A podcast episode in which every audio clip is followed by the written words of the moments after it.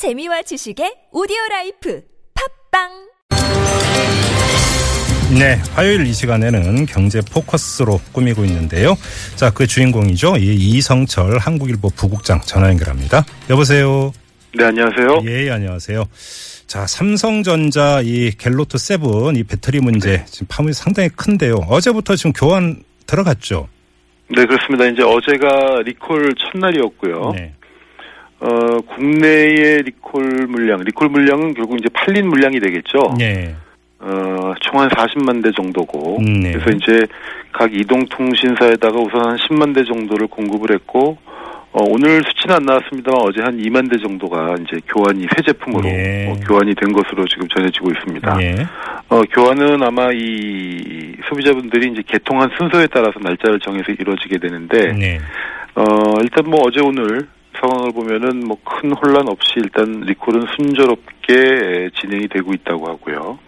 어, 일부 고객들은 뭐 새 제품을 이제 바꾸고 간 경우도 있고 아예 뭐 환불을 한 경우도 아, 있고요. 예. 아무튼 그래서 이게 음, 28일부터는 이제 완전히 지금은 일단 리콜만 하게 되고 네. 새 제품에 대한 판매는 28일부터 시작이 된다고 합니다. 알겠습니다. 아무튼 삼성전자가 이번 파문으로 엄청난 홍역을 치렀어요.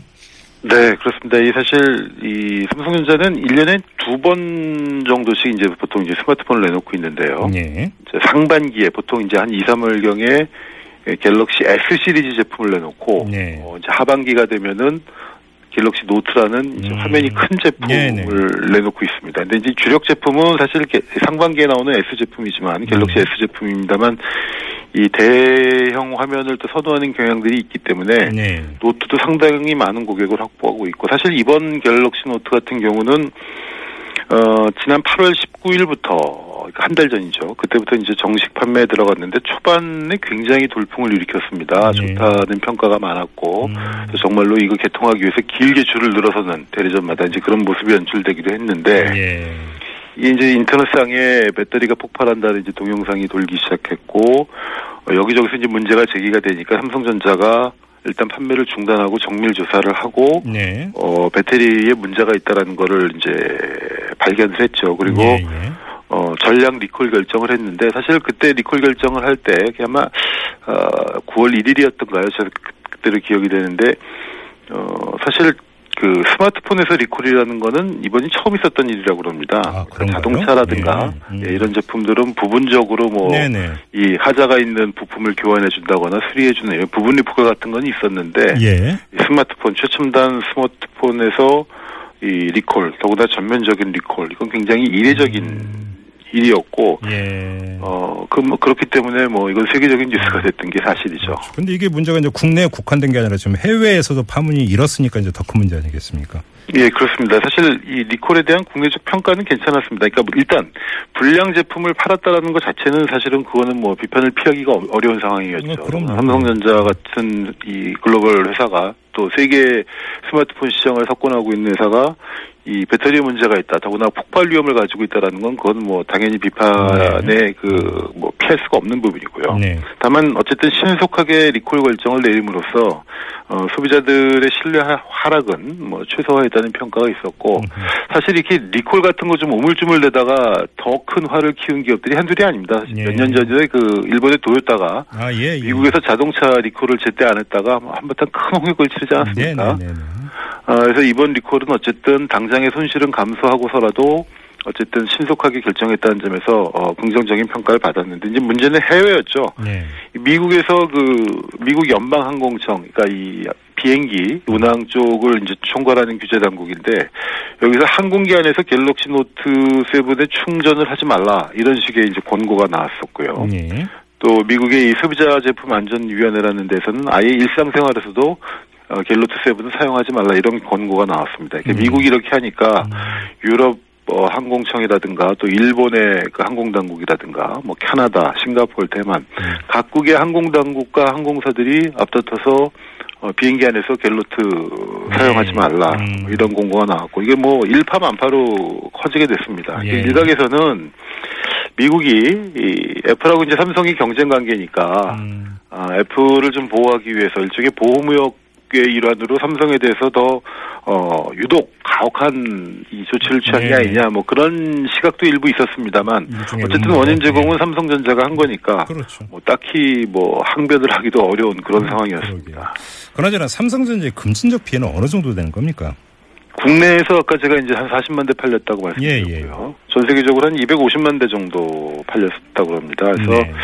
이게 뭐 대당 거의 뭐 100만 원 정도 하지 않습니까? 예. 그러니까 전체적인 손실은 뭐 한 3조 원쯤 될 것이다라는 이제 이 뭐 증권사 애널리스트들 평가가 나왔었고요. 네. 여기다가 이 이번에 이제 갤럭시 이 갤럭시 노트 7에 대한 그 불안이 물론 리콜 이후에도 어 불안이 계속되면서 더 많이 팔릴 것으로 기대했던 것이 그만큼 매출이 뭐 기대에 못 미칠 가능성이 높습니다. 그래서 이런 것까지 감안하면 아마 피해 금액은 음, 음. 훨씬 커 보이는데 그렇죠.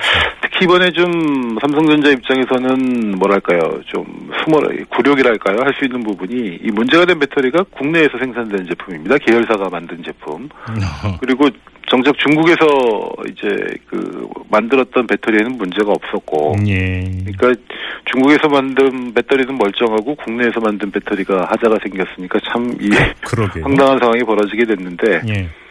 어쨌든 이번에 뭐 소비자 시- 이 금전적인 피해 또이 음. 소비자 신뢰 문제 엄청난 타격을 입은 건 사실이고요. 예. 그러다 보니까 이제 삼성 리콜 파문으로 어, 애플이 반사 이익을 본다 뭐 이런 얘기도 나오고 있습니다. 예. 지금 사실 세계 스마트폰 시장을 중국 업체들이 많이 약진을 했습니다만 음, 삼성과 애플이 양분하고 있는 상황이기 때문에 네. 삼성이 웃으면 애플이 울고 삼성이 울면 애플이 웃는 그런 이 구조가 돼 있거든요. 예, 예.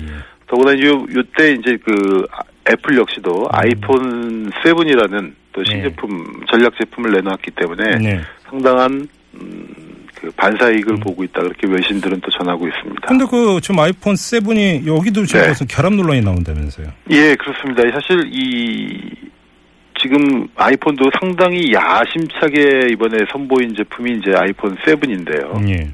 여기서 소음과 방수 문제가 제기되고 있다. 아, 음. 이렇게 지금 얘기가 나오고 있습니다. 이 예. 애플 전문 온라인 매체인 애플 인사이더라는 매체에서는 예. 몇몇 아이폰 7하고 이 아이폰 7 플러스 제품 구매자들이 이 기기가 과부하가 될때 음. 슉하는 소리가 난다 이런 불평이 나오고 있다 이렇게 보도를 했고요. 예. 이게 뭐 컴퓨터라든가 그러니까 PC라든가 노트북 같은 경우는 이제 과부하가 나면 여러 가지 이제 소음이 발생할 수가 있는데 엔진들하고 모터 돌아가는 소리. 나죠. 그렇죠. 네. 근데 스마트폰에서는 이게 있을 수 없는 일이다. 음. 아, 이런 지적들이 나오고 있고 예. 어, 사실 뭐 더 큰 문제는 지금 뭐 방수 문제다 이런 얘기도 나오고 있는 거죠. 네, 방수 문제. 자, 이 방수 문제가 근데 지금 네. 아이폰 7 선보이면서 애플이 가장 자랑했던 게 바로 그 방수 기능 아닙니까? 그렇죠. 뭐, 어, 상당히 뭐, 물에서, 물에 오래 담가놔도 문제가 없다 이런 식으로 이제 애플이 굉장히 자랑을 했었는데, 네. 이 미국 지금 매체들 보면은 방수가 아니라 물이 그냥, 어, 스며드, 잘 안 스며드는 정도에 불과하다. 음. 아, 그리고 실제로 여러 가지 이제 동영상들, 이제 실험을 했던 동영상들이 지금 이제 인터넷에서 지금 돌고 있는데요. 예. 그런 거 보면은 바- 예, 물에 잠갔다가 꺼내면은 뭐이이 액정 화면이 터치가 잘 안 된다거나 어허. 또 화면이 정지가 된다거나 예. 이런 모습들이 담긴 그 실험 동영상들이 지금 인터넷에 많이 돌고 있다고 그럽니다. 그러니까 예. 이게 방수가 아니라 그냥 음. 어, 물이 덜 스며드는 정도에 불과하다. 그래서 일각에서는 이게 방수를 이제 영어로 waterproof라고 하지 않습니까? 네네. waterproof가 아니라 이번 아이, 이 아이폰 7은 어, watergate다.